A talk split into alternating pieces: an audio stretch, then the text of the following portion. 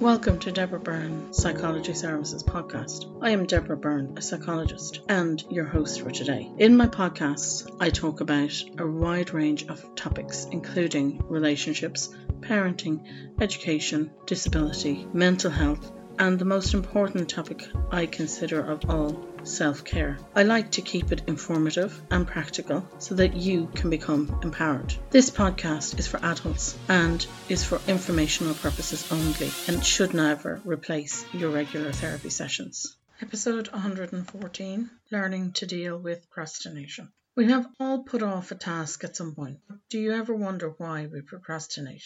Some people view procrastination as laziness or a lack of willpower, but in fact, there could be another reason. In psychology, it is believed that people who procrastinate have a faulty sense of time. In other words, they believe they have more time to complete the task than they really do. Other research points to the fact procrastination could be a way of managing distress. Tasks are viewed as boring, unpleasant, etc. So therefore, they are put off until later. Procrastination may also become a long term debilitating and chronic mental health issue. It is very treatable, so please reach out.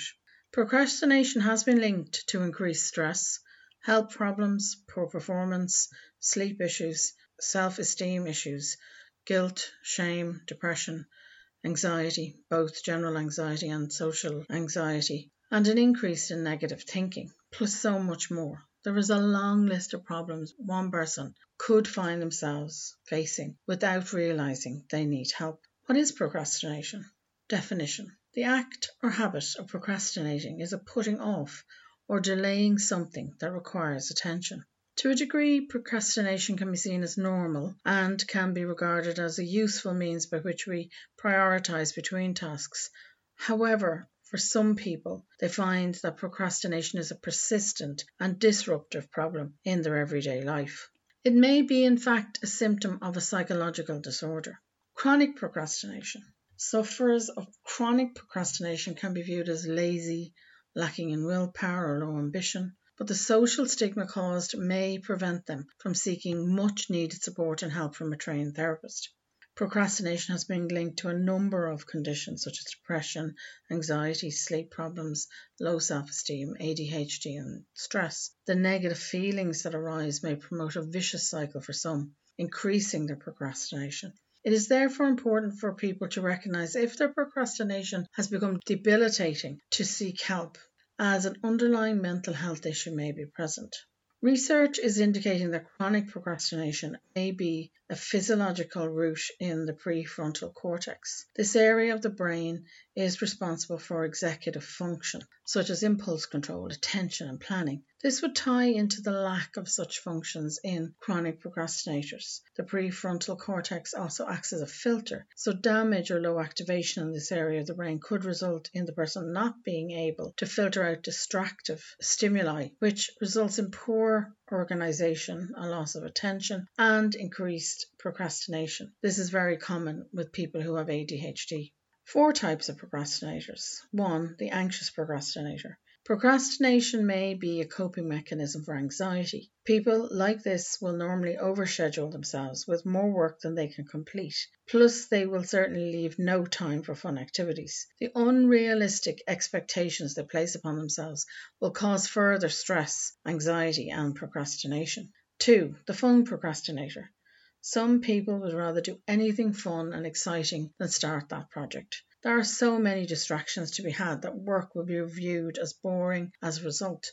Work can include anything outside what is perceived by the person as fun, such as housework, study, homework, or work associated with a career. 3 plenty of time procrastinator. We have all been there. The project that seems like the deadline is a long way off, or the one item on your to do list we keep putting off. We know it makes more sense to get started than to keep putting it off, but we can't seem to start. 4. Perfectionist procrastinator. Perfectionism can be so debilitating that the perfectionist may feel such a sense of fear of failure that they cannot start anything. The idea of producing low work may be extremely overwhelming for them as they set such high and unrealistic standards for themselves. Perfectionists, procrastinators leave projects for so long that this gives them permission to do an adequate job. Their idea of an adequate job will probably be much higher than normal. Most people will probably not fit into only one of these categories. We may find we sometimes behave one way and then another, or we combine them. That's okay. Awareness of our behavior is what we are after, so we can use the appropriate tools to help us. 11 ways to beat procrastination. 1. Awareness building. So, getting to know what kind or kinds of procrastinator you are is the first step. What kind of habits and thoughts have you developed to help you, or not, over the years? Make sure you are setting realistic goals. I'll talk about that in a moment. You understand your strengths, weaknesses, and know your priorities. If a project or task is not in line with your personal goals or priorities, then chances are you will work against yourself and procrastinate more. Awareness building is a key for any perfectionist procrastinator out there. Reviewing your last four to five projects will probably give you an idea of how your good enough work just as well as your perfect project. Two, seek help. As I've said, procrastination may be the result of or symptom of another condition. So please seek professional help. Three, get rid of catastrophizing. Most types of procrastinators will do this. They will make the project to be a bigger deal, tougher, more boring, or more painful than it is in reality. No matter what the excuse is, it makes the task seem unbearable. Procrastination will add to your levels of stress when you think like this, so please keep things in perspective. You are better off brainstorming what exactly has to be done. Try and link in with a buddy or colleague when doing this for support. 4. Focus on your why you don't know your why for the task or project, you are more likely to work against yourself, as procrastinators tend to focus on more short term gains, not doing the task, rather than on the long term results or wins. Focusing on the why and the benefits of getting the task completed instead is better. This will also boost your self esteem and lift your positive energy. 5. Be realistic.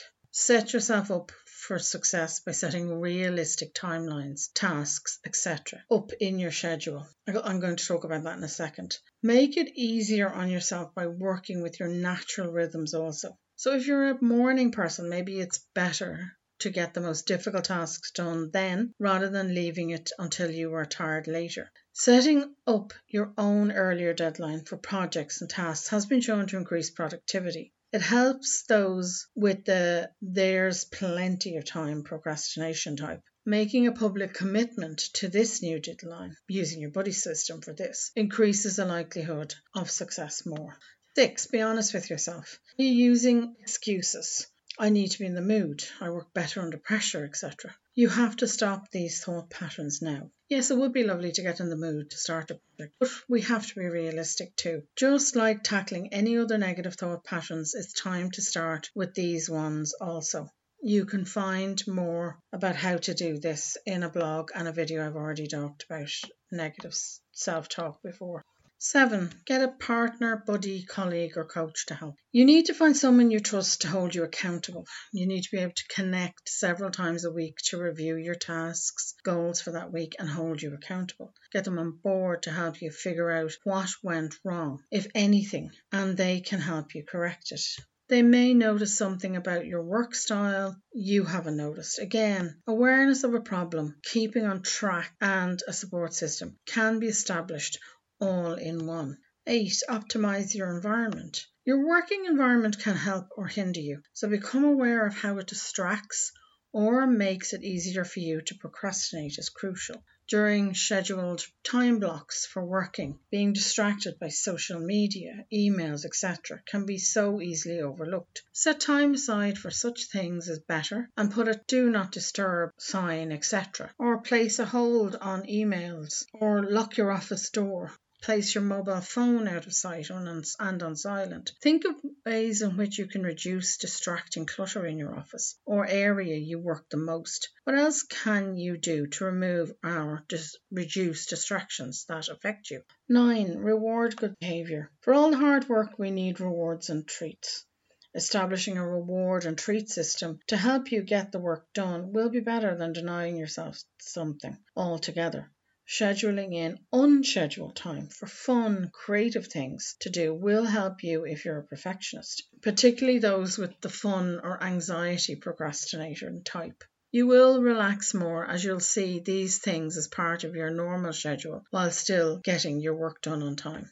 Then forgive yourself. It is important to do this right now. The past is what it is, and it's time to let yourself off the hook. Thinking that you are a loser, I should have or I could have, will only increase your procrastination. You are better off looking at what fear, stress, etc. are your driving factors behind your procrastination. This is being proactive and allows you to take back your power. Understanding your obstacles will aid your recovery and allow you to put in place strategies for the future. 11.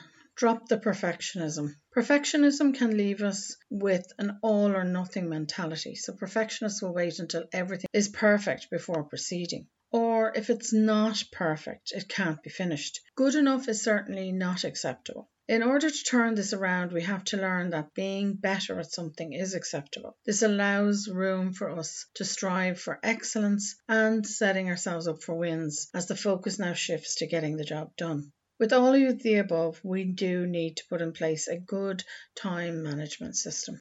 Time management is the key. There is no hard and fast rule about how to do time management systems, as it does depend on what suits your personality. Time blocking, power hours, or chunking might work for some, but for others it might be tackling perceived harder tasks in the morning if you're a morning person, or having unstructured time slots that are more flexible and have necessary activities only allotted at specific times, etc.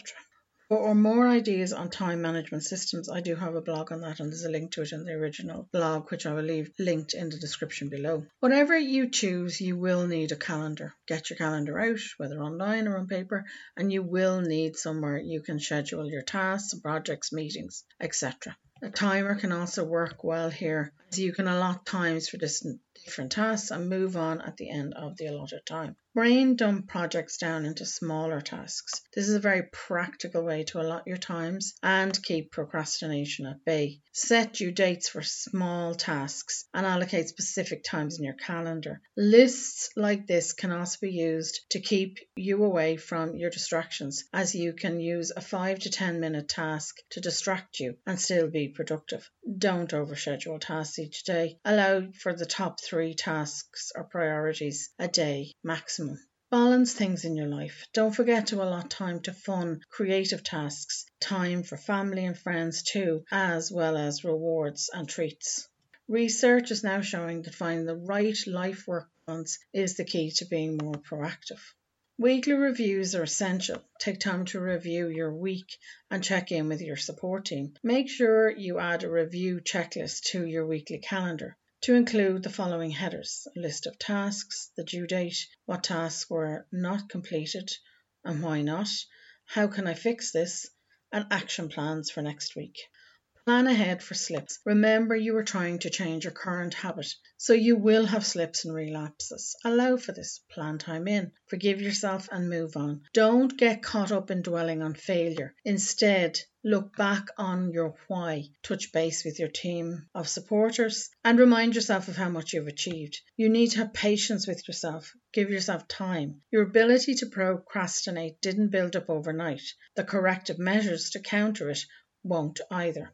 Work with me. Remember, you are allowed to ask for support. No one is an island. If you need extra support, then you can also work with me. We all struggle with stress and overwhelm from time to time. If you find this has become a problem for you and you'd like some support, then schedule an appointment with me. You can do so through the link in the original blog. There are many links to many helpful blogs, podcasts, and videos in the original post. I'll place a link to this in the description below.